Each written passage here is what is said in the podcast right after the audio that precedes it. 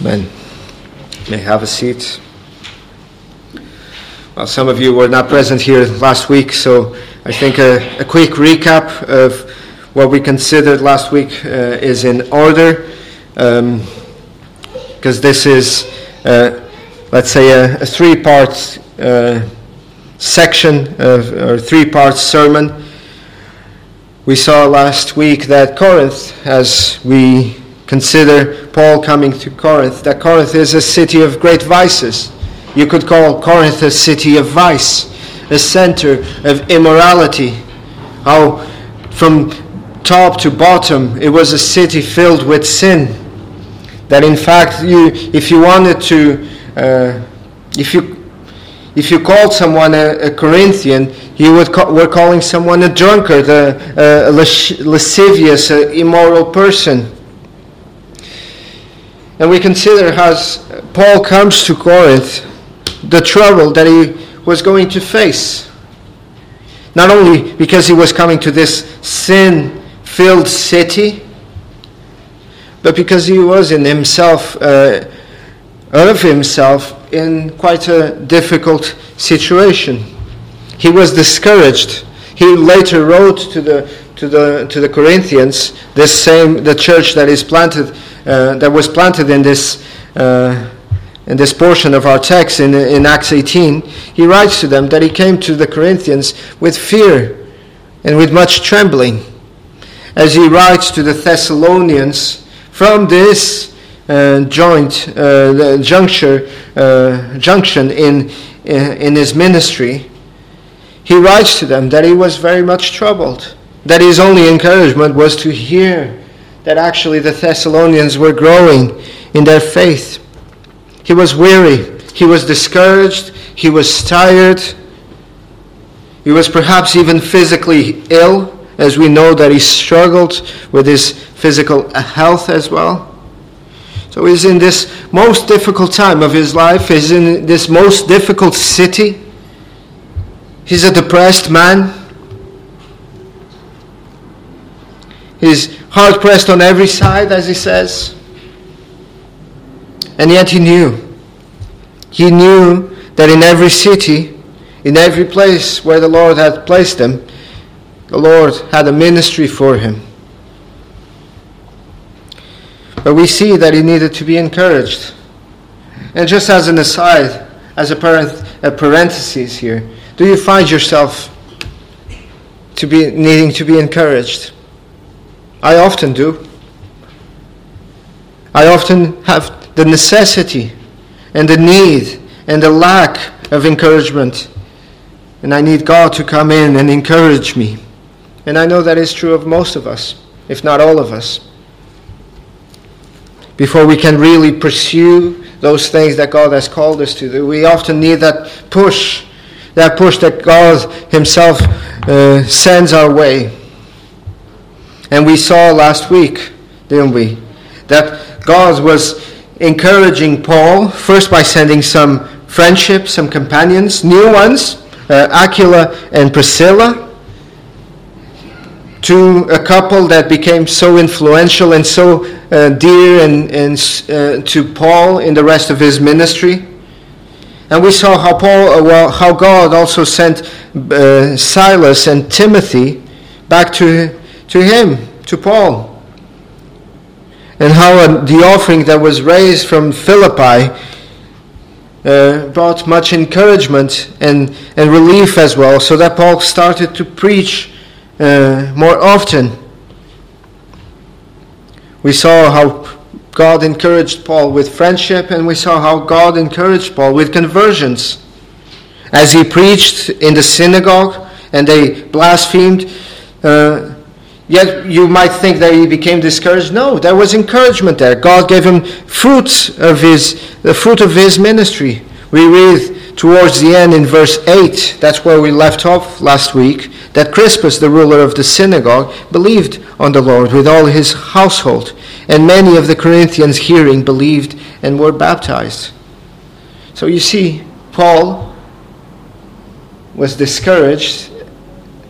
And let me just dwell on that a little bit more. I know I already did it last week, but consider Consider the last, the last few months of Paul's life and ministry. Consider the second missionary journey, the bigger context of what we have here. Uh, Acts 18 is towards the end of Paul's second uh, missionary journey. But consider the whole thing from the start. He starts, uh, he finishes the first missionary journey. He is encouraged. Although there was uh, persecution and opposition, there were fruits, and they return to Antioch and they're rejoicing and they tell the news, and immediately they're so encouraged that they want to go back again to the field. And as even, even before he started the second missionary journey, consider what happened. We read that, don't we? Paul and Barnabas, these two great friends, closely knit together, as they are uh, fleshing out the details of the secondary mission, the second missionary journey, they come to a sharp, horrible disagreement. They cannot agree on what to do with John Mark. Barnabas, the son of encouragement, ever wanting to be an encouragement to John Mark, he wants to bring him along. But Paul, because he understands that uh, John Mark perhaps is not in the, in the right place yet, doesn't want John Mark to come given the history of John Mark of abandoning them when it really mattered. So they, they, they have this sharp disagreement and they separate. And, and, but yet God encourages Paul and he gives him Silas. He gives him Silas to be his companion. And they are led by the, by the Spirit to go back to those churches that they had planted in the first missionary journey. And they, they encourage them. And even as they do so, as Paul gets to Galatia, another one gets added to them. Timothy, a young man, a timid young man, but nonetheless a, a, uh, uh, a zealous, smart young man to, to come and help them. And as they are led uh, to, the, to the edge of Macedonia, of Europe, as they are in Troas, God sends them a, a, uh, a vision that they should go to the other side. And at this time, Luke is added as well to the team. So they're a team of four. They cross over to Europe, and as they get to Philippi, they, they have conversions. They Lydia gets converted. What an encouragement! The first time, the first Sabbath, they come to the to the to the first city and the, and they have their first convert. But immediately, immediately, trouble began.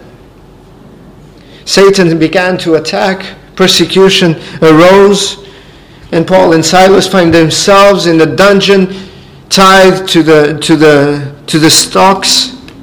But even there, God sends a miraculous earthquake, and they get released. And they go to Thessalonica. And in Thessalonica they preach, and God blessed them, and they, some were saved. But then again, Persecution arose, this time among the, the Jews, angry Jews, jealous Jews. They started a riot and they had to flee for their lives. They fled to Berea. And Paul gets to Berea, and what an encouragement. He gets to Berea, and the, and the people there uh, receive the word of God with all readiness. And after a few days, the Jews from Thessalonica come, and they start making trouble. And Paul has to flee from Berea to Athens. They get to Athens. Paul is there alone. He preaches. He preaches a brilliant sermon in the Areopagus. And we are told that some got saved, but only a few. So Paul moves on. Called, called them to come to Corinth. So by the time that Paul arrives in Corinth, I want you to try and imagine how it felt for him being chased halfway around the world, the known world, tired, discouraged, disheartened, wearied, depressed.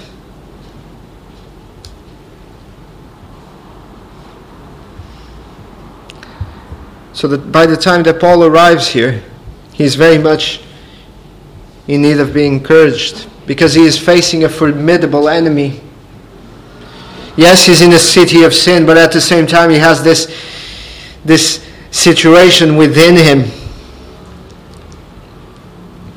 And before he can even begin to do anything, God has to step in and encourage him. His spirit is sunken. his spirit is depressed and God has to come in and lift his spirit up. So he sends friends. He sends conversions. What a great thing. Let me just pause here and just consider with you what a great thing that God is a God of encouragement. That God is, is a God who supplies our needs as we looked yesterday, uh, last week that He supplies our every need, and if if we are in need of being comforted and encouraged, God will supply that encouragement and comfort.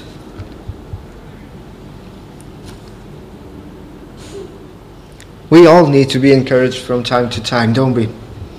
We get sunken down in our spirits, perhaps more, some more than others. Some of us have to have had to deal with depressive uh, um, frames uh, of mind for, for many years, anxious frames of mind for many years. And we have a need to God to, for God to come in and to, to teach us afresh those precious truths. And God does so. I remember here the words of our Lord Jesus when he was about to, to embark on his journey to the cross. And he's speaking for the, to the disciples, perhaps for the last time. And now perhaps he's speaking to the disciples for the last time.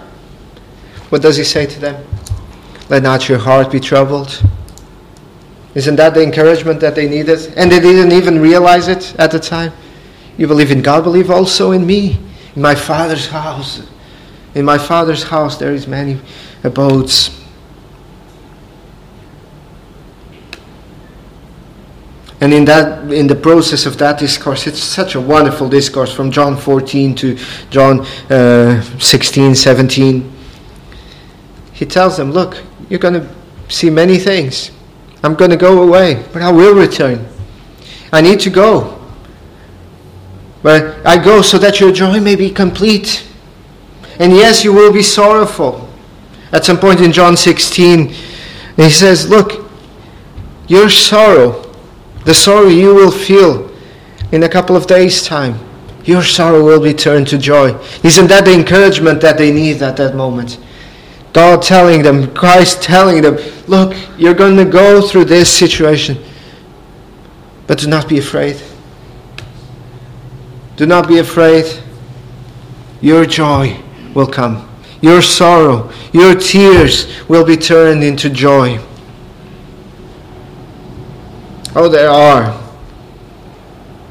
There are times of discouragement in our lives, aren't there? And it's not because you're, you're less faithful. It's not because you're, you're less of a Christian. It's not because you've sinned.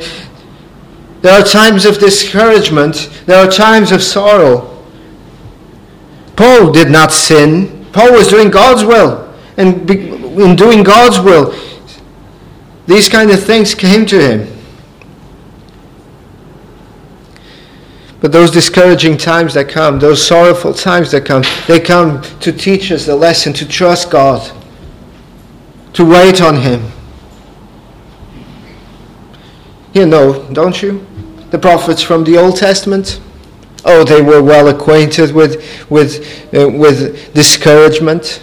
In fact, two of them when they, they were about to embark on their ministry of being prophets, as God is calling them to, to be prophets, God actually tells them, look, by the way, your ministry will be heard by no one, or by almost no one. You will preach, you will prophesy, and no one will pay attention to you. Your ministry is one of, uh, of bringing conviction of sin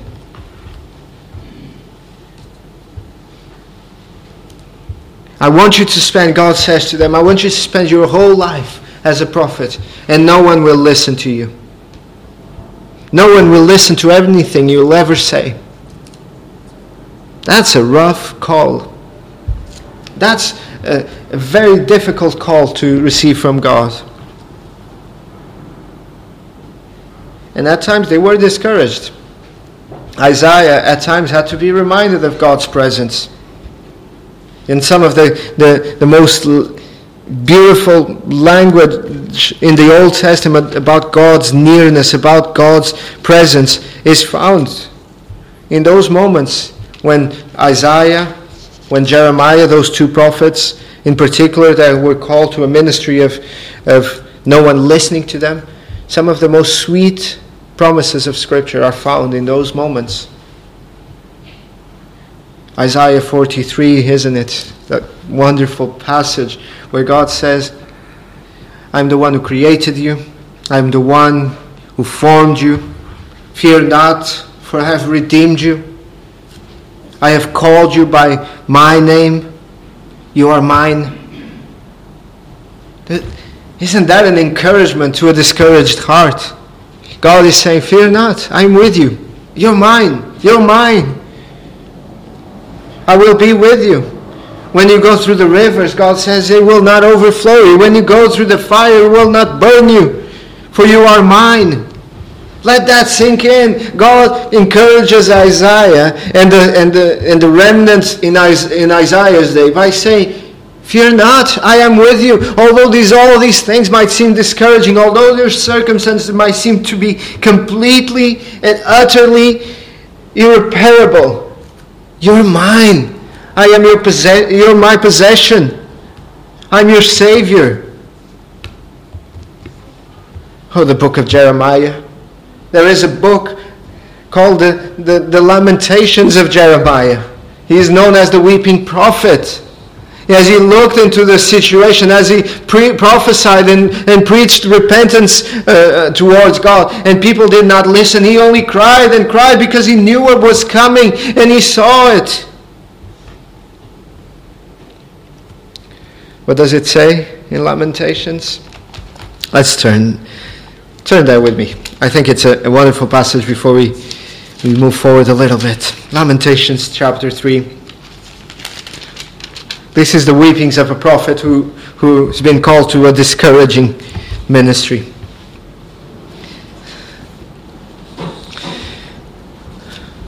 Oh, I'm in Jeremiah.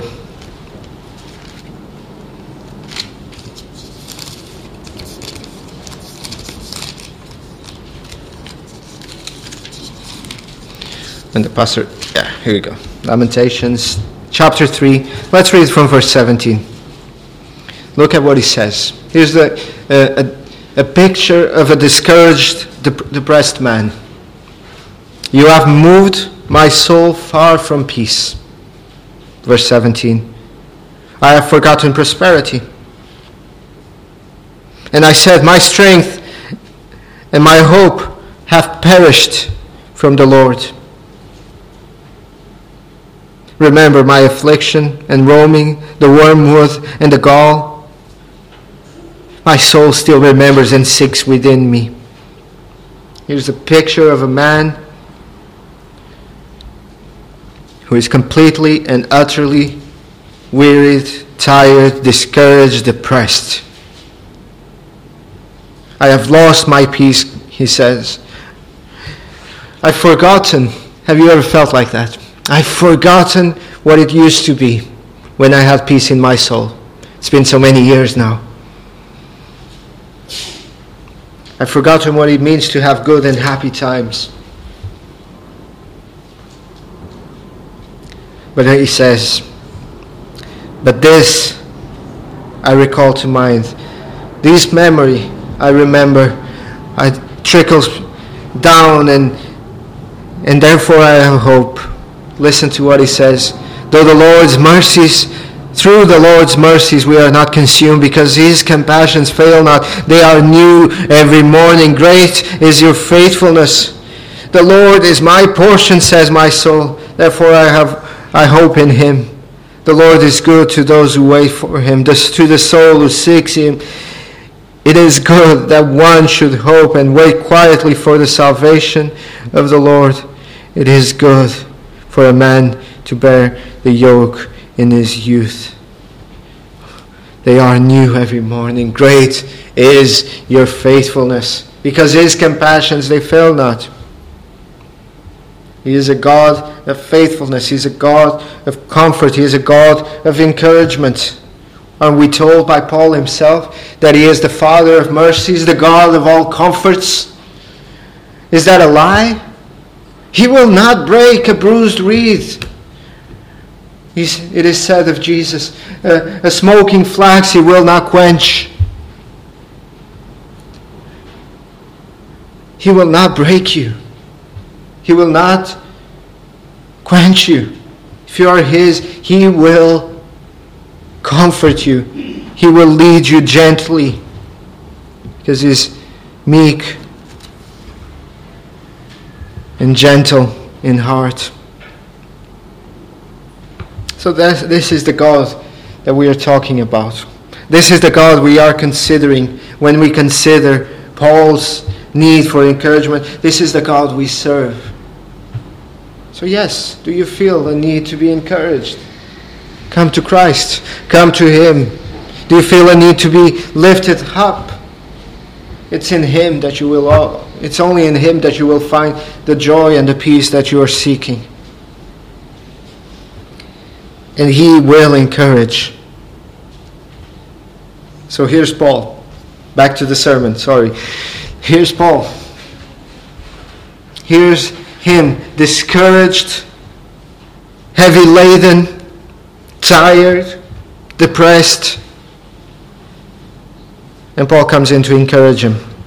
And Paul, no, and God comes in to encourage Paul with friendship, with conversions, and now with Himself. God comes in and says, It's my fellowship that you need, it's my presence that you need, and I will come in and I will encouragement, encourage you. Yes, you need friends, and I've sent you friends. Yes, you need converts and fruit of your ministry. I've sent you that, but now it's my presence that you need.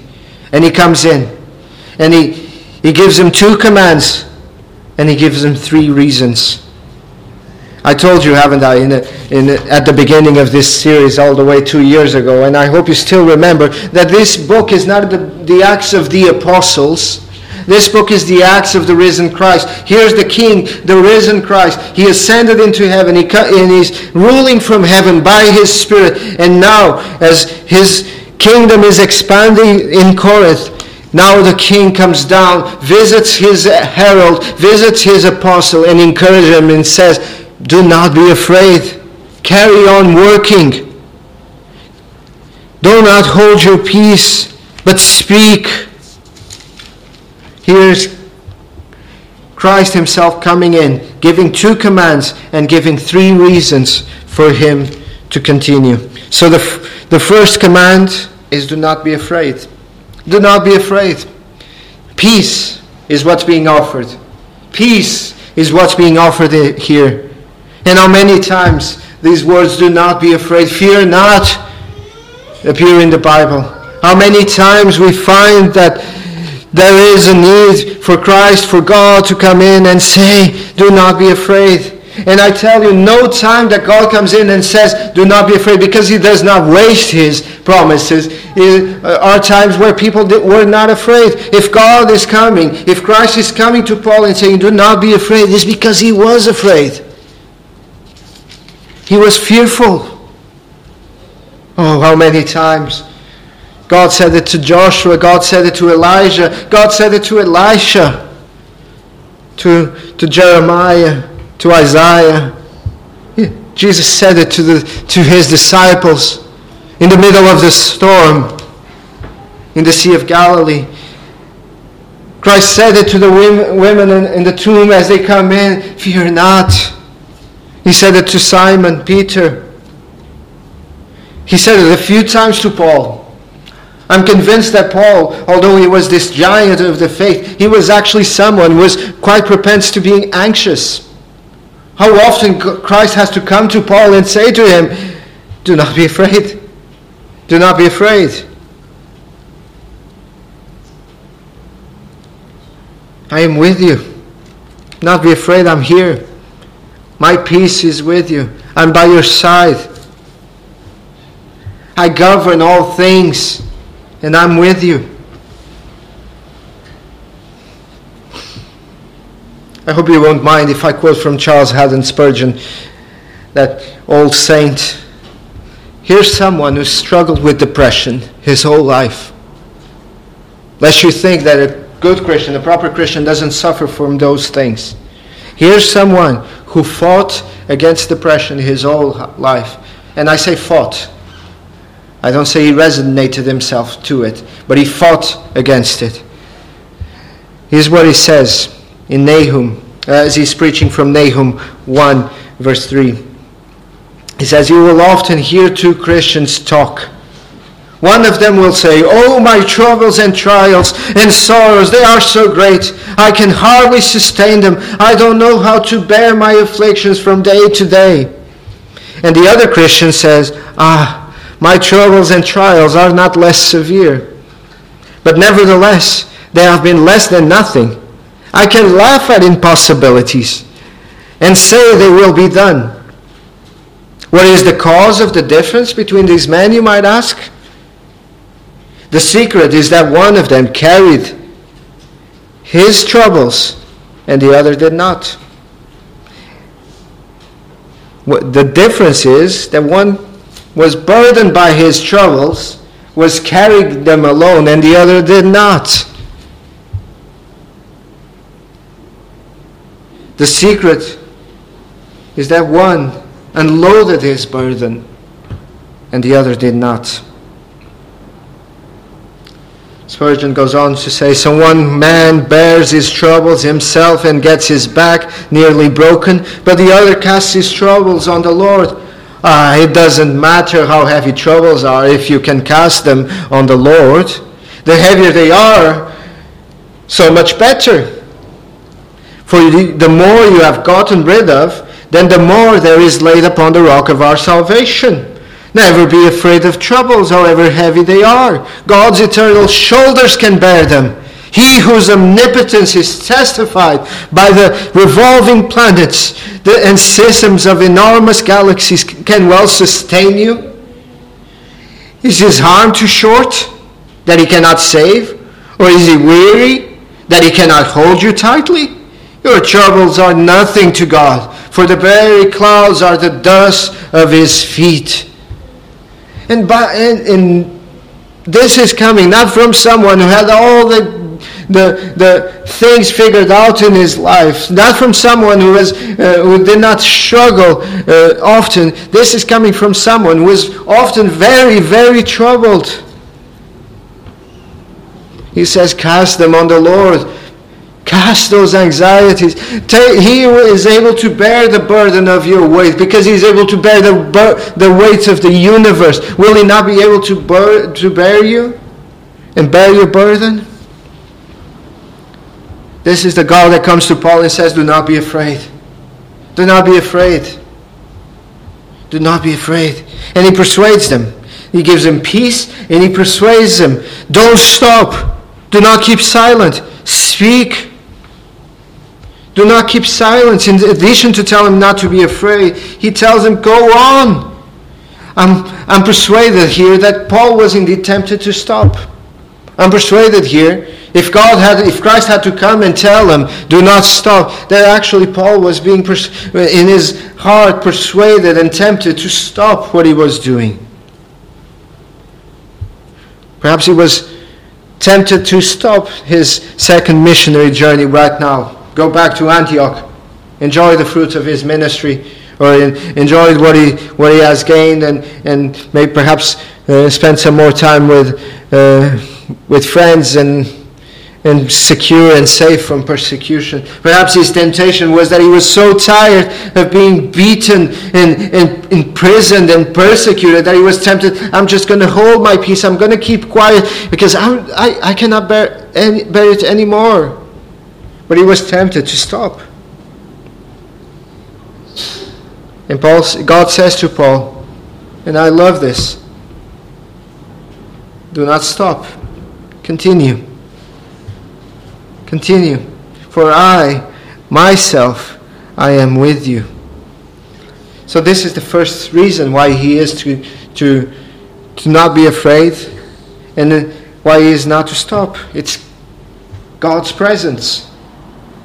Paul says, or God says to Paul, I am with you. I am with you. How many times do we see this in the, in the, in the Bible, don't we? God coming in and saying, I'm with you to strengthen you. Or how many times we see that actually the presence of God was uh, what shifted the pendulum as Joseph is in, sold to slavery, as Joseph is sent into, into those dungeons, into that prison, as Joseph is struggling, first of all as a slave, and, sec- and then as a, a prisoner, what is the recurring motif? What is the, the, the constant note that is being rung? He prospered there. Why? Because God was with him. Because God was with him. Because the Lord was by his side. And similarly, it is the, the testimony of the Old Testament. You see the people of God uh, persevering in battle because God is with them. And whenever God withdraws his presence, whenever God hides himself, hides his face, or hides his smile, as the, the, the Old Testament puts it, they struggle. Isn't that the promise in Isaiah 43? Fear not. When you pass through the waters, uh, they will not uh, uh, over, overrun you. When you overwhelm you, when, when you go through the through the fire, you will not be burned. It will it will not consume you. Why? Why? Why is it that you will not be consumed? Because I'm with you. You might say, Oh, I wish that, that, that God had promised me the same thing that He promised Paul here. Oh, I wish that I would have a vision and, and, and be told that, that, that God is with me. He has told you. If you're His, He has said, Lo, I am, behold, I am with you always. Always. You're reassured of His presence. You don't need visions. Visions can be misinterpreted. You can think that a vision is from the Lord when it actually isn't. You know what cannot be misinterpreted? The promises of God's word. They're infallible. And he said, If you're his, lo, I'm, I'm with you always. What a promise. What is one of Christ's name? Emmanuel. What is the meaning of Emmanuel? God with us. God says, Fear not, for I am with you. Be not dismayed, for I am your God. I will strengthen you, I will help you, I will uphold you with my right hand of righteousness. He says this to Jer- Isaiah. To Jeremiah, he says, Prepare yourself, arise and speak unto them what I command you. Be not dismayed of, of, at their faces. They're going to frown at you. They're going to, they're going to oppose you. They're going to, they're going to persecute you. But be not dismayed. Don't let it bother you. For behold, I have made you a fortified city, an iron pillar, a bronze wall. So he says to Paul, Don't stop. I am with you. His presence and his preservation as well. The second thing we find uh, as, the second reason uh, we find for him to be at peace and for him to, to be, uh, to be um, persuaded not to stop. First is God's presence, and secondly is God's preservation. He says to him, No man, no one will attack you to hurt you. No man will bring any harm to you. What a consolation for Paul. Corinth would mean more trouble. And I think that's why Paul was perhaps considering not uh, preaching at Corinth. That's perhaps why Paul was considering to move on somewhere else. Because Corinth would bring pr- trouble and did bring trouble. Would Corinth be like Philippi with its, with its prison? Lystra? You remember what happened in Lystra to Paul and, and to Barnabas? Paul was beaten in, within an inch of his life. In fact, some commentators even believe that he died and was resurrected there. It's, and here God comes and says to Paul, No, actually, no one will attack you to hurt you. You have nothing to fear. No one's going to touch you. Isn't that what God promises throughout His scripture as well? No one's going to hurt you. No one's going to prosper. Isaiah 40, uh, 54 17 says, No weapon that is formed against you shall prosper. And every tongue that uh, has arisen against you in judgment, you will condemn.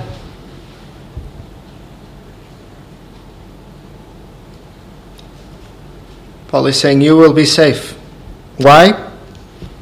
Why is Paul going to be safe? Because of God's promise. Number three, and lastly, he says, Don't stop. Do not be afraid, for I am with you. No one will attack you. And he makes a promise to him Don't stop preaching, because I have many people in this city. This sin filled city of Corinth. If I were to call, if you were to live in those days, and if you were to call, oh, that she's a Corinthian girl, say of a lady, say of a girl, you say, oh, she's a Corinthian girl. You are calling her a prostitute. That's how bad Corinth was in the days of, of Paul. The verb Corinth, uh, to Corinthianize is, is the verb that means to, to act uh, immorally.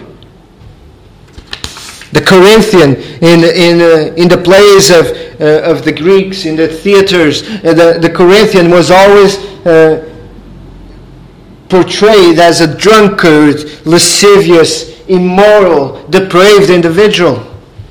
That's the city where Paul is a cesspool of sin.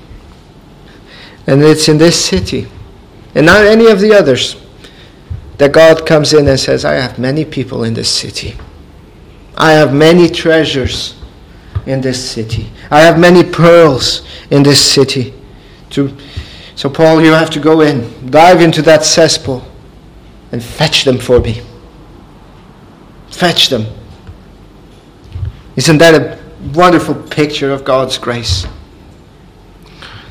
And I have to say, because I realize some of us here, and perhaps people listening, we come from different backgrounds of Christianity.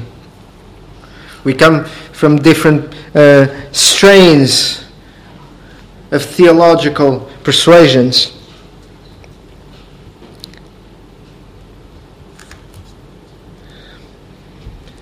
The Word of God here says that God predestined some in that city to be saved. I have many people in this city. What is being said? There's people here. There is people here that I've predestined for salvation. There are people here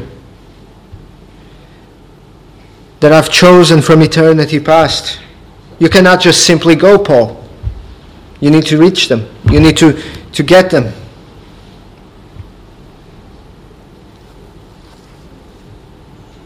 There are still people out there, Paul, in Corinth, that are mine. You need to get them. And this is not to diminish human responsibility as we looked last week. Paul lays the burden of their unbelief firmly on the, on the, on the blaspheming lips of the Jews in the synagogue. Your blood be upon your heads. I'm clean. You're Gentiles to me. Remember when he shaked off the dust of his garment? He says, I'm clean of your dust. Uh, you're Gentiles to me now. Uh, you're, you're, you're unbelievers. You're not, you're not, I'm clean of, your, of the blood, of your blood. I preach to you.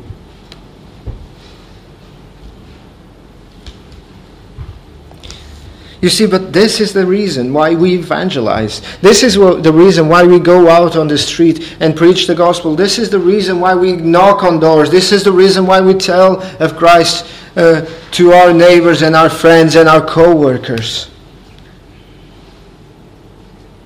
Because otherwise we would be doomed to fail. But this promise and promises like this in Scripture are the reason why we do what we do. Because otherwise, our evangelism, our, our, our outreach, our preaching the gospel would certainly fail, would be pointless. But it's the sovereignty of God in, in, in, in, in knowing that God has elected, that God is sovereign, and that God is omni, omni, omnipotent and powerful to change the heart, that we go on and preach far, far from being the reason why we become lazy and lackadaisical with our outreach. It should be the reason why we go out more often, why we trust more often.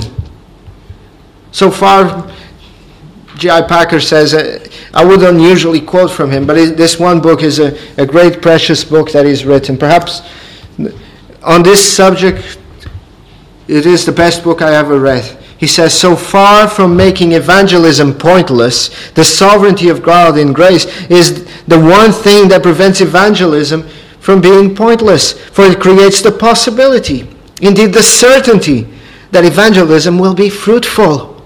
Apart from it, there is not even a possibility of evangelism being fruitful. Were it not for the sovereignty of grace, of the uh, sovereign grace of God, evangelism would be the most futile and useless enterprise that the world has ever seen.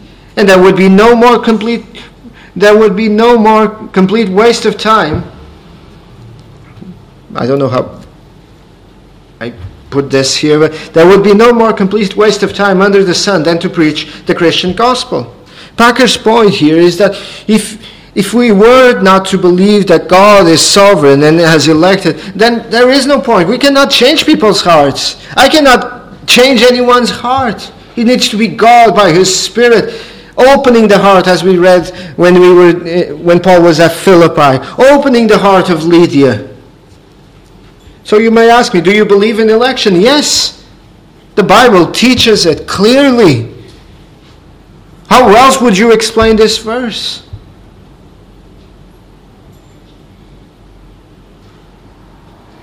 So you believe that God uh, chooses people to be saved? Yes, of course.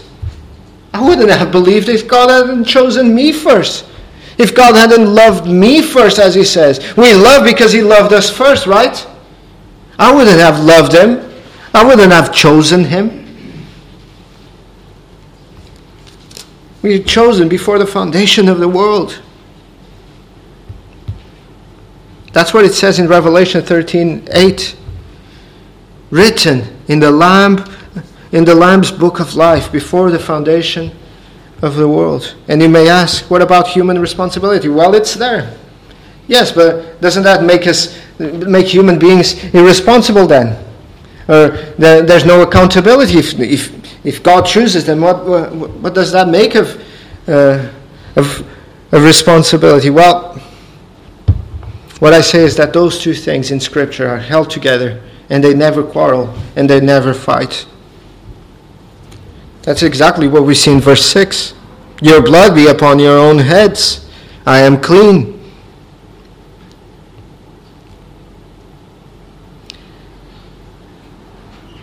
You might, might say, but those two don't go together. But in Scripture, they do what we need to realize is that we, our, our minds are, are finite and we are not able to comprehend the infinite wisdom of God. We cannot reduce God to something we can explain. The, the day we reduce God to something we can explain, we become gods. Because we are over God. They never fought. Human responsibility in election. Who wrote the book of Acts? You might say Luke, right? This is a nice way of try, trying to explain this. Who wrote the book of Acts? You say Luke. And I'll say, well, it was the Holy Spirit. Which one is right? Both the Spirit inspired Luke to write. It, yet it wasn't Luke and the Holy Spirit working together, was it? It was in a cooperation of sorts. Luke is fully responsible for what he wrote here. It's his own words, it's his own thoughts, it's his own research. And yet, in some paradoxical way, these are not the words of Luke. What we have in front of us is the Word of God.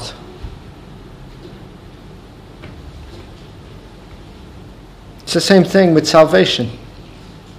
The salvation of God? Of course it is. No one would be saved otherwise.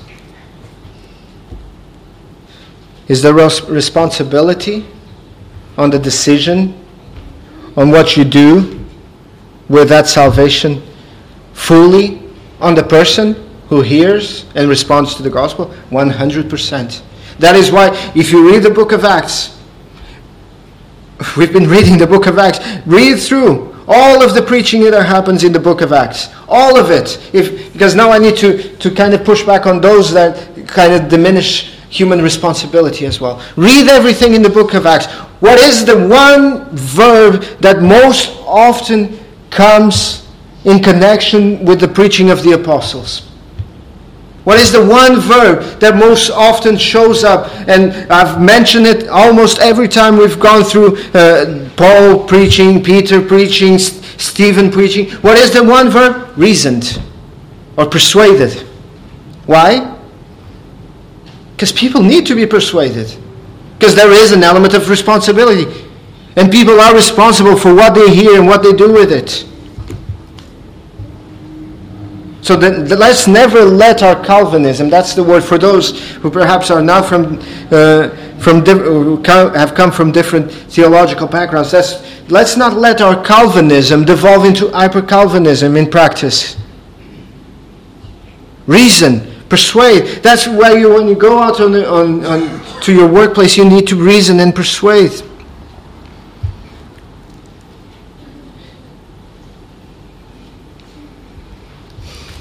Now we'll stop here. But these are the things that God, uh, this, and next week we will consider another encouragement for Paul. But today I want you, want you to know and, and, and be encouraged by this. That God is with you, His peace is with you, that He persuades you not to stop. Why? Because His power, His presence is with you. Because you have His promise of protection. Or because you have His uh, preservation while there's still work to do. And because you have the promise, there are many people that God has set apart. And we should be excited. Because we are called to bear fruit. You might ask, are we all Christians called to bear fruit? Yes. If you're not here to bear fruit, the Lord would have taken you home by now. There is still more fruit for you to bear. Even if the Lord takes you tomorrow, there's fruit today for you to bear. There's service for you to do today. Every Christian, not just the pastor and the, and the elder, uh, not just those that have been uh, doing the outreach. If the Lord has you here, if you're the Lord's, if you've been saved, and if the Lord still has you here, there is still work for you to do. Otherwise, why would the Lord keep you here?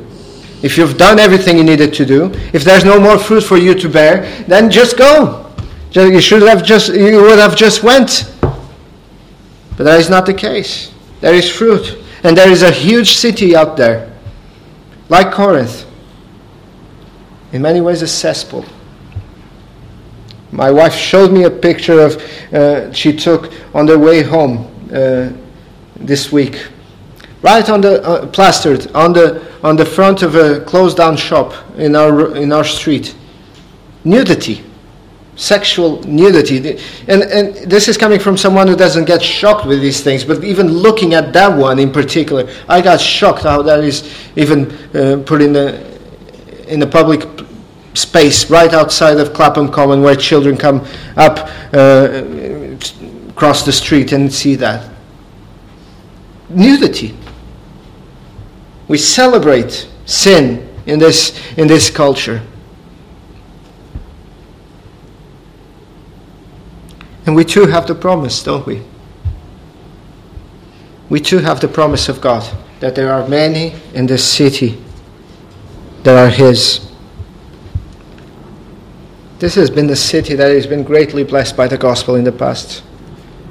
I used to be a member in the church in the, in the Highgate or just north of Kentish Town, Highgate area, and it, the the closest uh, tube uh, stop, the overground stop, was called Gospel Oak, and the story is that that was, that was one of the places where there was this big hope, and week after week people would come in in the in Whitefield's day and Wesley's day and preach the gospel, and that, or maybe even before Whitefield and Wesley. I, I don't remember the date exactly. But that's why it became known as Gospel Oak. So when you go on the overground and you see Gospel Oak, that is the reason why it's there. Remember the days of, of Whitefield and Wesley. This city was filled with sin, just as much as it is today. And they preached the gospel. One time, Whitefield said that he preached at Moorfields. He used to call Moorfield his own congregation. 20,000 people came. His heart was full of love, and the people were so melted down on every side. Great numbers were in tears not very far from here. Whitefield used to preach in uh, Kenning, what is today Kennington Park. At, uh, uh, in those days, it was called Kennington Common. They've placed some barriers around, and now it's a park. Whitefield preached there to thousands upon thousands.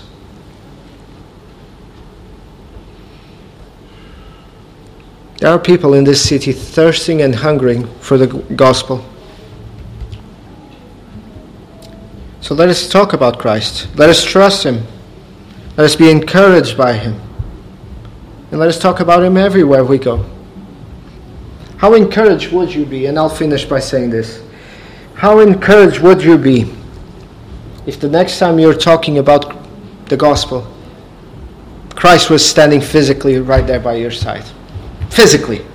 Like literally standing there. Christ is there as you're talking. Oh, you would be fired up, wouldn't you? You would be eager to preach the gospel. You would not fear anything. Oh, what if the person rejects? I don't care. Christ is right here beside me. I cannot but speak about him. Well, he said to you, hasn't he? I'm with you always. So speak of him. Prudently, yes. I'm not saying that start being uh, rash and, and in tempest, in tempest tempest. I think I'm mispronouncing it, but you understood what. Let's be wise as serpents, and as peaceful as doves. Yes, but let us be of good cheer, because God says to us, "Do not be afraid, but speak, and do not keep silent, for I am with you, and no one will attack you to hurt you, for I have many people in this city." May God bless us for Christ's sake.